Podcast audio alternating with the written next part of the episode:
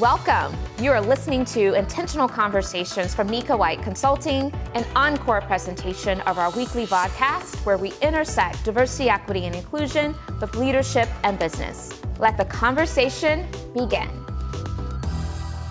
I'm super excited for you all to be in community and conversation with Minal Bopaiah. She is an award winning author, a keynote speaker, and equity strategist. She founded Brevity and Wit, I love that name, a strategy and design firm that helps organizations achieve the change they want to see in the world.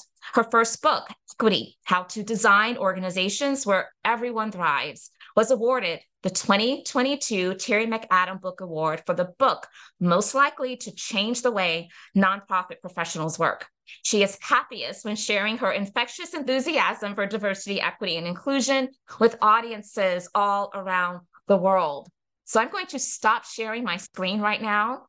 And I am going to um, spotlight um, my guest co-host today. I'm going to add her right now, and I want you all to do me a huge favor. I always ask this every week because I think that our co-hosts are all deserving of our gratitude. But find those emojis, find those reactions, those words of affirmation. Go to the chat, to the comment section, and let's let our guest co-host Minal know how much we are appreciative of her being here with us today. Thank you so much. I have been looking forward to this conversation. And I'm going to give you a chance to, of course, greet this audience in your own way. But there is one thing that we often ask for our guest co host to do, and that is to share with us something about yourself that we would not know from reading your bio, as I just did, or from looking and reading your LinkedIn profile. So let us know what you would like to share and welcome. Thank you. Hi. So, Dr. White, thank you so much for having me on your show. Um, what a professional operation you have going here. This is really impressive. uh, so, I'm excited to be here. Thank you. Thank you so much. Um, so, interesting fact about me. So, uh, well, something that well, some people know this. You may you may know this if you read my book, but if you haven't, then you wouldn't. So that's a good thing. So I actually live in a multi generational home. I live with me and my husband live with my parents and my brother. Um, and uh, it works well in some ways. It's challenging in others, but um, particularly when you're trying to stop um, the effects of intergenerational trauma, it can get a little complicated. But I really like it, and I think it is a, a more sustainable family dynamic than the nuclear family and what we've been led to believe um, about boundaries and how families are supposed to be made or designed. Uh, you know, for most of human history, people have lived in multi generational settings. And I think there's something really healing and sustainable about it that I like. I so love that. And so I'm going to get to some of our, our prepared questions. But again, for those who are familiar with this platform, we are very fluid here. So I want to lean into that a bit, Mino, because I feel like there's so much to unpack that would this audience would really gain value from understanding more about. Um, I love this idea of um, this, you know, the extended family dwelling together under the same roof. And I know that it oftentimes is a part of the culture of different you know populations and but what you said um, about it, it helps us to really think more broadly about how we are defining family. Hmm. That is critical and it's because one of the conversations i've had you know over the the most recent years as as organizations have tried to think more intently about inclusion as they're developing their policies within the organizations is how are we defining family and I'll give you one key example. You know, when you talk about um, bereavement leave, right? Mm-hmm. Oftentimes it's written into policies that, you know, immediate family member and immediate for a lot of people would be maybe a spouse, maybe a child, right? But when you have these, you know, multi-generational family homes, um, that, that family unit, that family definition is a bit broader. And so um, those are the types of conversations that um, I have had but I think is really enlightening for a lot of people that may not even have that perspective. And so I just want to give you a moment to lean into that and share whatever is coming up for you. Yeah, I mean, I talk about this in my book when we try to design for equity that we have to question some of the assumptions that we make in that and the assumption of how we define family. Uh, you know, the example I give is that, you know, in my tw- late 20s, uh, I tried to get my brother on my health insurance. And I I couldn't like in order to get him on our on my health insurance at the age of like 28 we would have to say that like he couldn't work he'd have to file for disability um, and if he ever made more than $2000 a month he would get knocked off right? And we don't think about that but like but if we really think about this deeply i could marry a stranger of any gender mm-hmm. put them on my health insurance. They could go on and make a million dollars and still be on my health insurance. Yeah good point. and, that, and that's because we define family in this country by sexual relationship or financial dependence. Mm, yeah. My my brother is my first degree blood relative but yeah. that bears no like legal rights to give him the the benefit of being my family member. Yeah yeah, I love that. You know, another parallel that I'll draw here that is um, not not exactly the same, but certainly conceptually, I think that is part of this broader conversation. Is even when we think about um, parental leave, right? You know, mm-hmm. used to mm-hmm. be all about maternal leave, then it went to parental leave, and then mm-hmm. we had to think about well, now when we or you know, focusing on parental leave, are we talking about those who have just birthed kids directly, or are we mm-hmm. talking about those who adopt, those who foster? Yeah. I mean, so it's it the conversation certainly needs to be broadened beyond what maybe um, it has traditionally been known, known as. And so I love the idea of challenging people to interrogate their assumptions. I think that's a really important uh, point that we're kind of launching out this show with today. So thank you. Okay, so congratulations on the success of your book, baby. Yeah. I use that language a lot because, you know, sometimes it even takes more than nine months to, to birth a book. Yeah. I know for me, it was more than nine months. And it really does feel like you are presenting something to the world that you're so proud of but yet and still there are all these range of emotions will they like it will it resonate does it does it say all the things it needs to say and so i don't know about you but i certainly went through those range of emotions um, but again, I want to just, I'm going to give the title again, and then we're going to place it actually into the chat because I want you all to um, get this book um, and and to read it. And there's also a special offering and discount code that Minal is making available, and so we'll share that in the chat as well. But again, the title is Equity: How to Design Organizations Where Everyone Thrives. Right. So I want you to share with this audience what inspired you to delve into the topic of designing equitable organizations. And I want you to even take it a step further because I think that the language of designing is is very intentional. And so i want you to put some greater context around you know what does it mean to design equitable organizations versus just value and equity in the organization? Yeah yeah. Um, so that's a really good question. I mean um, i think to date my book is the only book on equity in the workplace you know like i think there's been a lot of conversations about inclusion and people assume that equity can just get lumped in really easily but equity is quite different from inclusion. Uh, i yeah. think inclusion is really about how people feel and psychological safety and it manifests a lot in the interpersonal dynamics in an organization. Equity is about systems yeah. things that can make our head hurt like policies and procedures and systems design and I think one of the misconceptions, one of the profound mis, um, myths in our society, particularly American society, is the world is the way it is because that's just how it naturally evolved. And mm-hmm. that's not true. Like there were there were people in power who very intentionally designed for the outcomes that we have. Right. So what do I mean by that? And there's a lot of stories and examples I give in the book, but the most succinct one is probably the fact that in this country, we defined race um, for Black people, saying that if you had um, one drop of so called Negro blood, you would be considered yeah. Black. Right. When we, but for Native Americans, for the indigenous people of this country, we mm-hmm. created this artificial thing called blood quantum levels that said that you had to have 1 16th um, indigenous blood to be considered Native American. Now, why is that? That's because in Article 1 of the Constitution, we, the founding fathers, committed to providing services in perpetuity for the indigenous people of this country. So the minute you say it's one drop, then you have a lot of people you have to take care of. But if you make this cutoff of 116th, you start to decimate the population over generations. Yeah.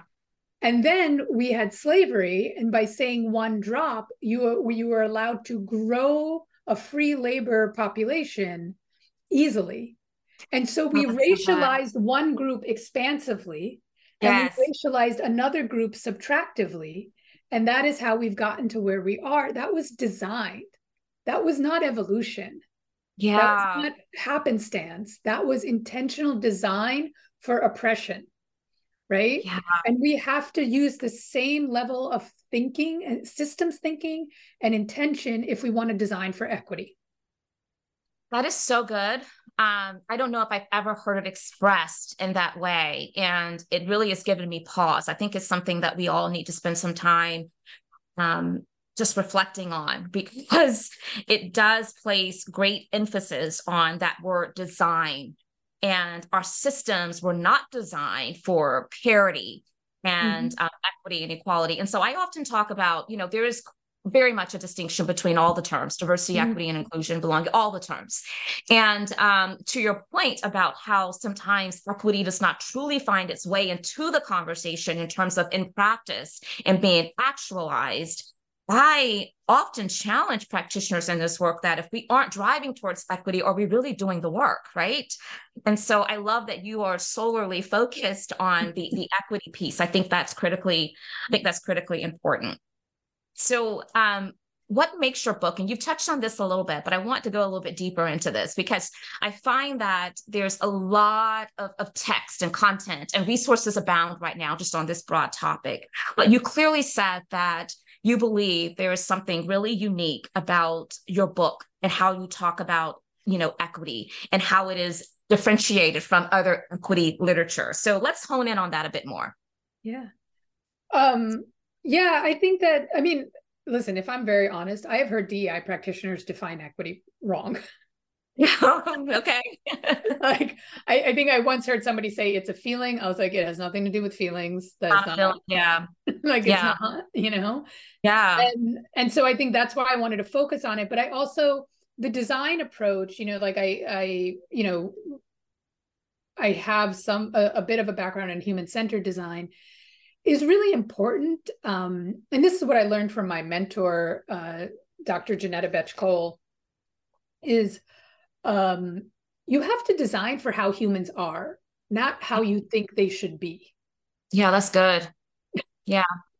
and I am the most, I think, at fault of having this idealism of like, you know, that human being people will rise to the better angels of their nature every time, and they won't. And so, if that's our hope, that, and this is where I think I got why I wanted to focus on equity is because it's not because the interpersonal stuff isn't important, but if we if we think our theory of change is that we are going to wake everybody up and everybody's going to have an elevated consciousness and then we're going to mm-hmm. have a more just world that yeah. will not scale. Like have you met people? Have, you, have you hung out with your family have you been under a rock? Have you been paying attention?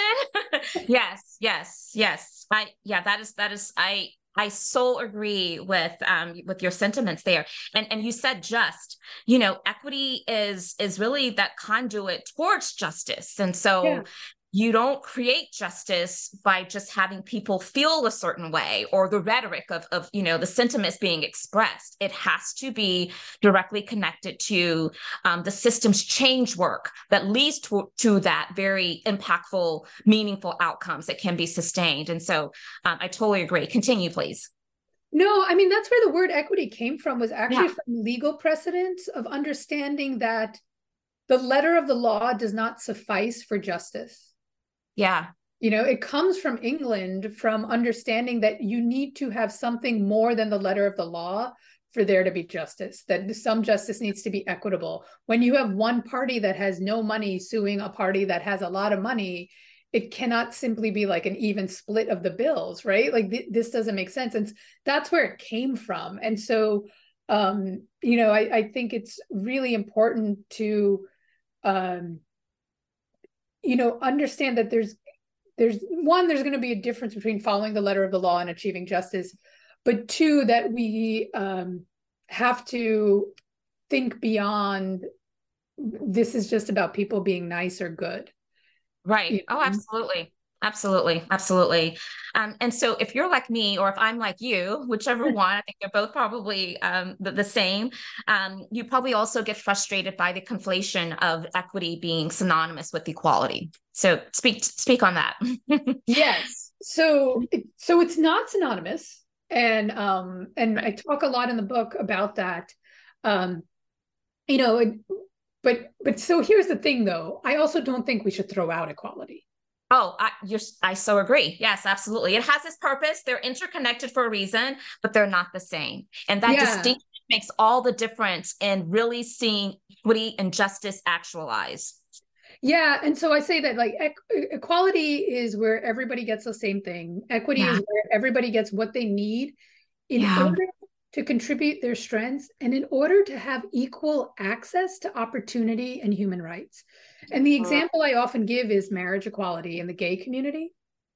That in the late 90s and the early 2000s, um, there was a push amongst a lot of gay rights groups for uh, civil unions as a legal protection for same sex marriage. But then they got together in like the mid 2000s and decided that if they didn't go for marriage equality, they would have the legal precedent for separate and unequal protection. Mm-hmm. Mm-hmm. And so they realized they had to go for marriage equality. Yeah. In order to have equal human rights and equal access to benefits. Yeah. And so yeah. it's, you, I often say equality, equity and equality are opposite sides of the same coin of justice. and knowing whether a problem or a challenge requires an equitable solution or an equal solution takes a significant amount of wisdom and discernment. Um, it takes really a deep understanding of the problem and the ability to understand the ripple effects of a solution. Mm-hmm. Mm-hmm. And that requires slowing down. And so when people ask, well, why haven't we gotten places? I was like, because this work is hard and I don't think we understand all our problems deeply enough. Yeah.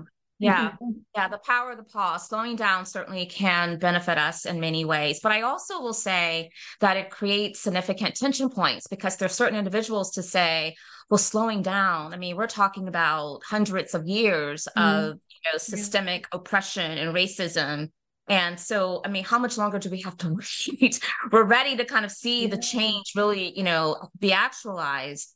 Um, and so what what do you say to that? So my response to that is very comes very much from Eastern philosophy and my background being Indian, in that um, if you think about this, like how much do we have to wait until we get this end state of justice? You will always be disappointed. Yeah, good point. That's not the game. Yeah. This is an point. infinite game, right? Um, the world evolves. When yeah. you have, you know, I talk about in my book how the Black Civil Rights Movement advocated for the passage of the Immigration and Naturalization Act of 1965, mm-hmm. which changed how we gave out visas. Before 1965, visas and green cards were allocated to preserve the homogeneity of North America, meaning the white majority. After 1965, they were given to preserve family ties and to meet labor needs, which is how a lot of Asians, like myself, got to this country. Like my parents came here and I was the first generation born here. However, even in that act of equity and inclusion, the system evolved and certain inequities got built in, in that the US immigration system began to take advantage of socialized education in other countries like India to meet mm-hmm. their labor needs. So my mm. parents, who were relatively poor, went to med school for they said like fifty dollars a semester, mm. and then they get to come here with their debt-free medical degrees and do really well, and that's how that's how the model minority myth got built. Yeah, yeah. And then and and they are comparing the Asian experience that is based on socialized education, which is not something that is pr- provided to poor Black and Brown people in this country. Yeah. And if it was, I think you would have just as many people with poor parents and dark skin that become doctors and lawyers and engineers as you do in the Indian diaspora. And so we have to understand that the game is not when are we going to hit this state of equality and justice for all. We're we're never going to hit that state. Right? Yeah. The world moves, the pendulum swings, and the question is, how are you going to spend your time on earth? Yeah. Are you going to spend it planting seeds for more justice and equality and inclusion for future generations? Or are you going to spend it tearing it down? Yeah you know that is so rich. I, I feel like we all need to kind of just sit with that um, for a moment. And by the way the historian in you is shining right now. You're educating us and i love that. You know i think it's important for us to be able to connect the dots to the historical context of of you know normal normal day conversations we're having around this broad and complex topic um, and so, yes, I agree with you, Nika. And there's another Nika that's in our community today. She's saying, yes, so informative. And by the way, the chat is open. So if this is resonating, if there's some interesting tidbits that are being sharing and you have some thoughts around, please use the chat to help extend our conversations. Um, so I want to talk, I want to stay here for a moment. I want to talk about your journey as an equity strategist. Have there been, and I'm sure there has, but I want you to share some of those personal, pivotal moments that influence your understanding or approach to DEI. Mm.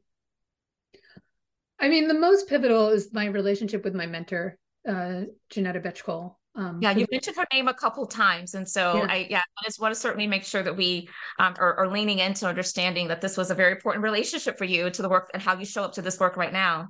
Well, and I think she, I think it's an important person for every DEI practitioner to know. So, for those of you who don't know who Dr. Cole is, um, she was the first Black woman president of Spelman College in 1987, which is late for yeah. a college that is for Black women. Previously, yes. they had all been white women or Black men. Right. Take that in for a second. 1987. Yeah. That's just a few years before 1990. Yeah. Right. Like, So um, she was also the president of Bennett College for Women. So the only person to serve as a president of two historically Black colleges for women. Uh, she, and that is, um, those positions allowed her to get access to corporate America and be on boards. And she started to see how DEI was actually being implemented more pragmatically and with better outcomes than it was in higher education. Mm. Mm. Um, and uh, she also served as the director of the Smithsonian, but is is basically a DEI icon for those of you who don't know her. Mm-hmm. Like, w- you know, in terms of honoring our ancestors, she is one that yeah. we all like. We stand on her shoulders. Um, and I and she she comes from she's a trained anthropologist. She was an anthropology professor before she was president of a college and has a very you know and, and organizational development has its roots in anthropology as well and so she taught me a lot about how to do this work well, how mm-hmm. to do mm-hmm. this work with a lens on power, with a lens on culture and human nature. Um, it's not just about like whatever ideals you can have, it's about how effective can you be for material improvements on people's lives. Mm. Um, and so I think that you know, I had always been interested in this work, but when I met her, um, I really, you know, she and I have been collaborating on a book that we that we hope to publish, that, that we will publish. We will publish it. You will you will publish it. We will publish it. Um, but it was like seven lessons from her journey, and I basically just sat at her feet and learned everything I could. Yeah. You know, and she comes from a long, like her history in this country, her family's history goes back many, many generations. She's the descendant of Zephaniah Kingsley, who was an enslaver in Florida, and um, uh, Anna Kingsley, his common law wife, who was a Wolof princess. Uh, her great grandfather was also the first Black millionaire of Florida. And so that history of racism, but then also her ability to be an anthropology anthropologist and be genuinely inclusive of all people. She yeah. does not do this work simply for the liberation of herself or people who look like her or have her shared lived experience. She is centered in her experience as a Black woman, but is genuinely inclusive of all people, all marginalized people, and is advocating for the eradication of all oppression, not simply the ones that she has suffered from. Yeah. I love that. I, I did place just a link into the chat for those who are interested in learning a bit more about Cole. But um, the amplification of that last point that you made, I think, is something for all of us who care deeply about humanity to to model after. And that is even though we may have our own lived experiences that kind of engenders us to um, those who share similar experiences i think that you know when we are cognizant of the injustices that exist across so many different um, you know communities that are disadvantaged and marginalized and oppressed um, we certainly should be working in concert to help um, lift up the needs of, of all of those communities. And so thank you for, for, for sharing that. Um, I want to talk about brevity and wit. Yeah. As I was reading, I was like, I love this name. I love this name, brevity and wit. And so, can you tell us about the inception of brevity and wit and Sure. How does your strategy and um, design firm empower organizations to foster change in the world? Yeah. Well, so I so I had to come up with a really memorable name because when your name is Minal Bopaiah, nobody will be able to type it into Google for I couldn't name it Minal Bopaiah Consulting. I knew that. And nor did I want to. Uh, and so I was um, you know, I was an English major and you know, was trying to think of words to describe how I how I write love ampersands because I'm a design nerd and a font nerd. And so like that, so it just sort of came to me many, many years ago. I held on to the name for years before I actually got incorporated as a company. Okay. Like I was just like, no, no, no, I'm getting this URL and just paying year after year until I can get to a company. Yeah. Um, so that's how we came into being. And it, it works very, we, we do a lot of work in um, communications around DEI, like how to communicate DEI effectively. Uh, we also do full service graphic design with the DEI lens. So oh, really oh. looking at dismantling white supremacy and how you choose stock photos, making sure visual design is accessible to lo- people with low vision, um, and and all of uh, the the considerations around design, just visual representation, because so much of our stereotypes are through visual representation. Absolutely, and right? think about how powerful media is in general. Yeah. So I love that there are individuals that are directly centered and focused in that niche because that is so important. Yeah. And then we also do organization design. So taking this idea of like design and how are you setting up your system and your organizations to get to equitable and inclusive outcomes. Yeah. Yeah. Um, that is really good. And, and then the and then the last thing we do is I often give keynote talks. We have a few other people who will give keynote talks. And that's a great way to start to get these ideas in organizations in a way that's fun, that's, you know, boosts morale and, you know, allows somebody from the outside to say the thing that a lot of people on the inside are thinking. Right. Right, exactly. They're like, we're thinking it, we're feeling it, but we don't feel safe saying it. So yeah. come on, outsider, you say this for us. Yes, that is that is often the role that we play, right, as consultants and as partners to to different organizations. So I particularly um, resonate with the idea of this, you know, full service graphic mm-hmm. design mm-hmm. that's centered on the DEI lens, because as someone who spent a a number of years, my background is marketing communications, kind of in the you know the ad agency mm-hmm. marcom world I I realize how um are they signing in when you have an it's, appointment? It's such a no signing. Okay. Just a quick um, reminder to please make sure that you are on mute. I'm hearing a conversation going on, but um, I know how important that is, and I feel like it's not something that has um, at least you know naturally found its way into like the the curriculum of how in which you show up to that work right? I mean keep in mind you are you know there to be smart marketing partners to your your clients whose consumer constituencies represent diverse america and even global right audiences. And so how are we not thinking more intently about building in that dei lens into into our um whatever the product is that we may be designing? So i love that that's something that you focus on. Yeah. Um, I want to remind this audience that momentarily I'm going to be shifting and I'm going to give you a chance to present your questions or your contributions to the conversation. And you can do so if you are joining us by LinkedIn Live by just going to the comment section and placing your questions there.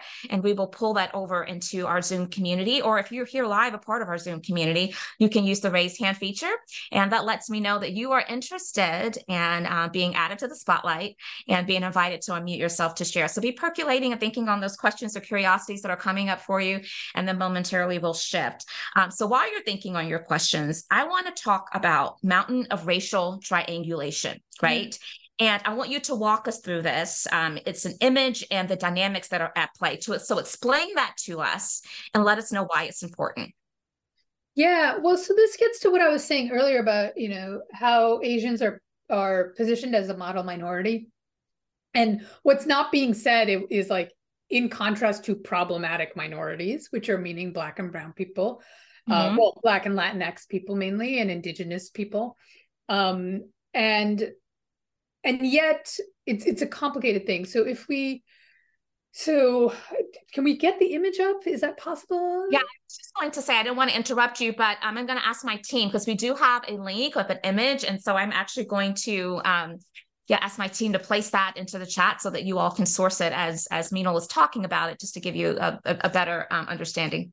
Yeah. So just if you and, and I'll talk through it, like if you think of an X and a Y axis, right? On the Y axis, we have, and this is how this is fabricated. This is not real, right? But this is how society socializes that there are inferior and superior races, right? And that white supremacy says white people are absolutely the top, black people are at the bottom, and Asians get pegged somewhere in the middle, right? Yeah. However, on the x axis, there's being an insider and being a foreigner. Hmm. And white and black people get to be seen as insiders in American culture, and Asians are seen as foreigners. Mm. So while Asians may commit um, acts that reinforce um, this racist idea of black inferiority, yeah, black and white people tend to commit acts that reinforce this idea that Asians are not really Americans. Mm. Mm. And the only people that that triangulation serves are white people. Yeah. Because the minute yeah. we start fighting, they don't have to expend any effort to keep us down.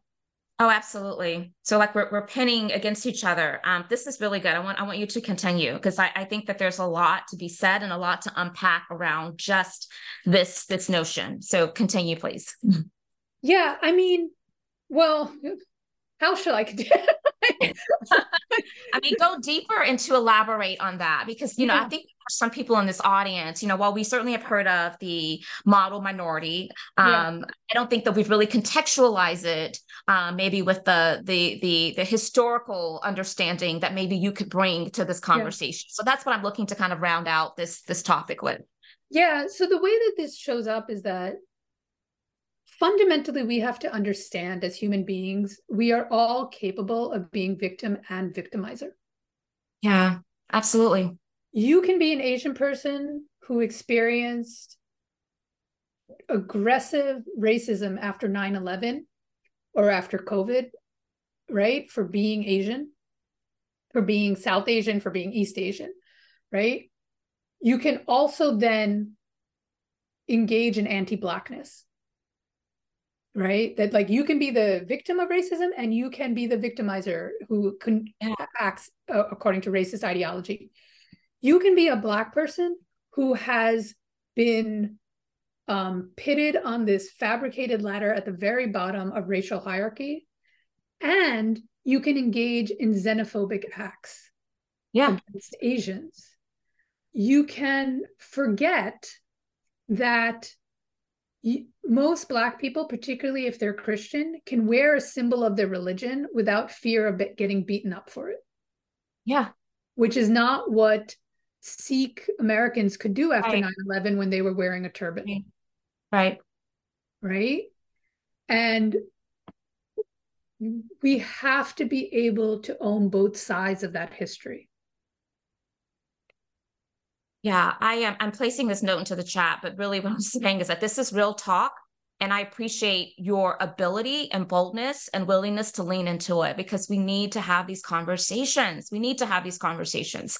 I mean, I I think that for us to pretend that just because maybe you know we are part of um, a, a marginalized population of people and we've experienced systems of oppression that we um, know better and that we're automatically just conditioned to not um, you know apply that same type of oppression to others.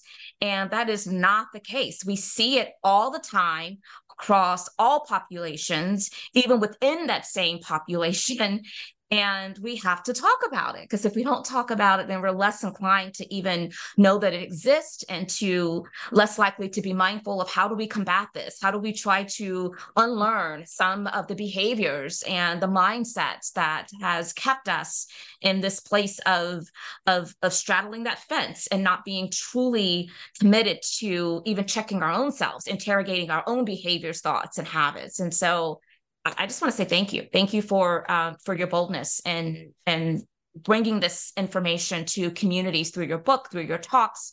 So thank you. Yeah, well, and and what I'll say also is when you can own our shared history as both victim and victimizer, it actually makes you far more effective at DEI. I agree. And the reason, and the reason is because I'm actually not a fan of um, the word ally or mm-hmm. like I think there are acts of allyship, but I think I think it gets very problematic when people want to identify, want to base their identity on being a good person.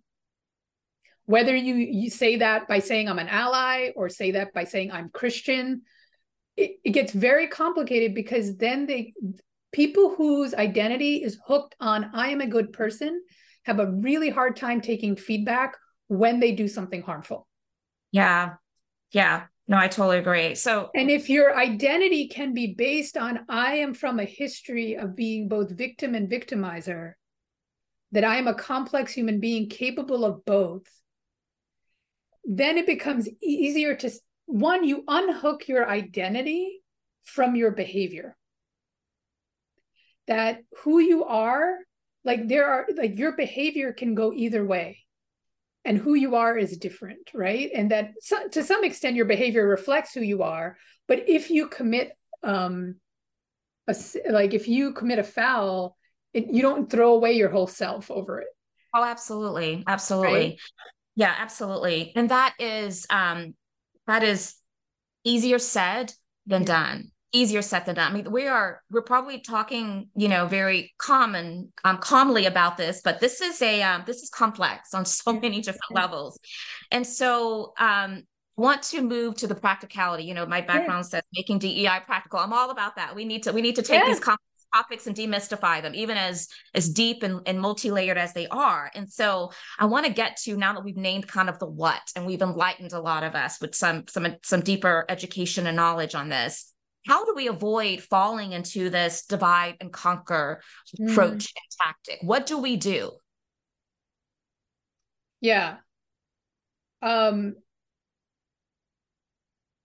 I think so it's there's a couple of things. One for I mean one be aware that like you're getting played. like you are yeah. getting played. Yeah. Yeah. Like listen, like if you and I have beef, that's fine. If we have beef because some other white man started it, no, I'm not. I'm not playing that game. I'm laughing here because, uh, yes, be aware you're being played. Let let's um, we don't i don't want to skirt past that. I mean that in and of itself should spark some rage. It should yeah. spark some emotion some anger. Um and and i feel like sometimes we need all those things to be called to action. But yes yo we are. We are being played. And and while we may want to perceive that as very um, unintentional, as unconscious, is it really? Is it really? And I would I would venture to say that no, this is this is part of and this is why I think there's so much challenge with the separation and the acknowledgement of we're not saying because you have power and privilege that you're bad people.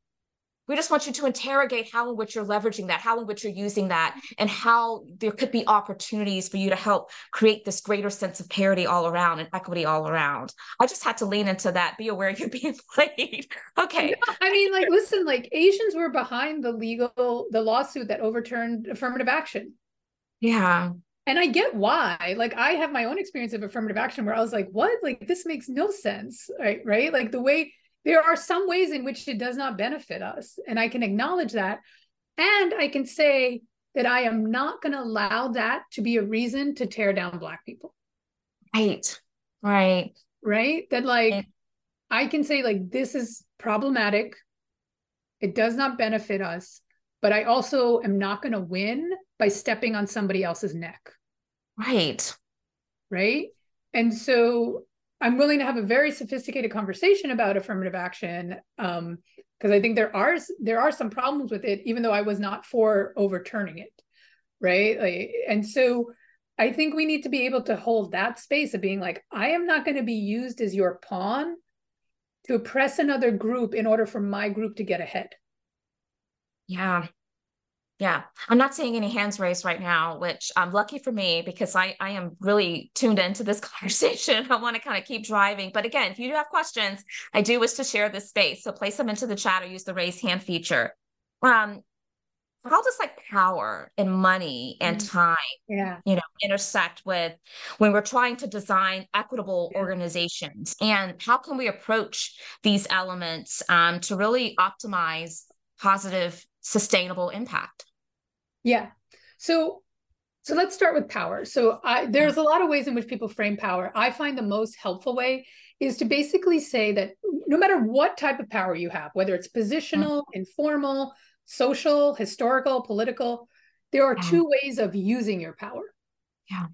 You can use it in a supremacist manner, which is taking more than one share or and using it to control, dominate, exploit, extract, oppress or you can use it in a liberatory manner, mm-hmm. which is using your power to connect, repair, heal, and empower others. Yeah.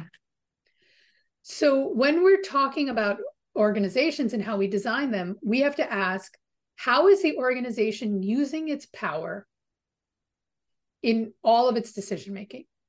And that often manifests most easily in money and time. Mm-hmm. Right.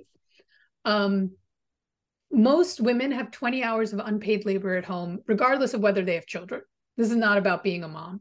If motherhood was what was keeping women back from being in leadership, you would see senior leadership teams peppered with child free women like me, and you don't. That's not the problem. The problem right. is that women just carry more labor for their families, right? And so when you have promotions and leadership positions that require more than 40 hours of work, you have designed a job that benefits men. Yeah. Fundamentally. Yeah. Right? And so, and then on top of it, when you say that you can negotiate a salary, the research has shown that when women negotiate, they are actually, it's not because they lack confidence that they don't negotiate. What happens is they're actually seen as less desirable to work with. Yeah. And I have heard numerous stories of women who have tried to negotiate and companies have come back and rescinded the job offer. Yeah. and so, what it is, the reason they don't negotiate is because it's an accurate read of the environment that they're in. Mm-hmm. And so, if you wanted to use your power for more gender equity, you would simply post non negotiable salaries on jobs.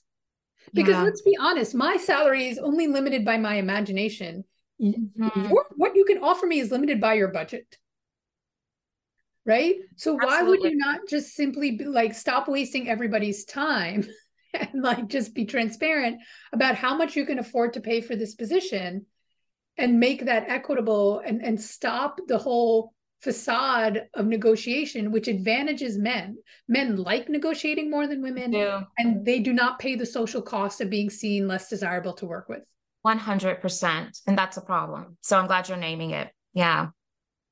Okay, so we do have a question. This is from Michael Sinclair, hmm. and he placed this into the chat. Peace, I have a question. Along with racism, nepotism plays a role against equity in the workplace. What role does nepotism play in the hindrance of equity? Oftentimes, workers are denied advancements or promotions due to not being in a clique or in a sexual relationship with one in power. How can this be combated? Um, yeah, that's I, I don't think I've ever gotten a question like this before. I was going to say, yeah, Michael is thinking today. Thank you, Michael, for your question. um, I think so. I used to really believe because I was an Asian kid who was raised to believe that if you study hard and work hard, you'll get ahead. Um, that's only half the equation. Like hard work is important.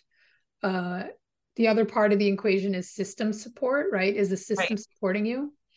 Um, but the other part that i was not privy to being a kid of immigrants is like leadership culture and the importance of relationships in in um, you know leaders are only as good as the relationships with their senior leadership team. Yeah. Right? Now if somebody's getting promotions due to a sexual relationship i'm pretty that's i'm pretty sure that's illegal if not grossly unethical right uh, right like I, I don't even know what to say other than you should probably leave that company. Like I yeah, don't right. Company. Alert all the appropriate officials. Yes. yeah, right. Like I'm pretty sure that's illegal. Um, but if being in a clique, like I've come around to this. I used to really hate this, like the way people would like favor people they get along with. But if you're a leader then you need people you can trust. And that comes down to the quality of the relationship. There's a yeah. difference between people who can lead inclusively and have high quality relationships with different people and leaders who only want to be surrounded by people who either think like them or look like them and act like them. Oh, that's the whole cultural fit versus cultural add discussion that continues to come up in these these topics. But yes. Yeah. yeah. So the quality of those relationships are important. And I would work on the leader to see how can they build trust with people who are different from them. Mm-hmm. yeah. Yeah. Um, that's an important question. And and so my follow-up is do you have some tips you know for building trust with people that are different because you're right we as humans we gravitate towards people who are like us and that creates a connection that then fuels trust. It fuels a sense of belonging which fuels validation and acceptance and we like it there because it becomes very comfortable but when there's conflict, whether it's healthy or not, sometimes we may not see how healthy it is. We will just perceive it as I'm not comfortable now, so I need to get out, which means we we lose we lose our propensity to even have a chance of building that rapport and that trust and across difference. And so in all of four minutes, we need you to solve the world around this question. so, so I think the best framework for trust building is Brene Brown's fa- framework, The Anatomy of Trust.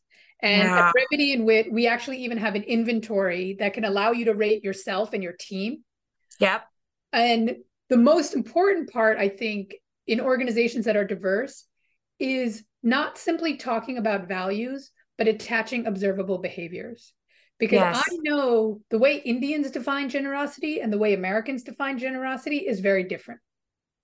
And so I need to know, as somebody who's different, when I walk into a company, how does this company define generosity?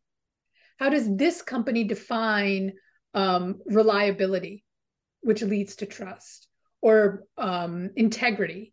Right? I need the observable behaviors because my cultural upbringing is different than your cultural upbringing. So, what I think is like good behavior and what you think is good behavior or trusting behaviors is going to be different unless we get very explicit about it be very explicit about it. Clarity is kind. Clarity is often um, a way to avoid resistance, right? Mm-hmm. And unhealthy conflict, not just conflict, but unhealthy conflict, because healthy conflict is good. And so I love the specificity around um, being very clear mm-hmm. to communicate how those values, to your point, attaches to the behaviors. What does this look like in action?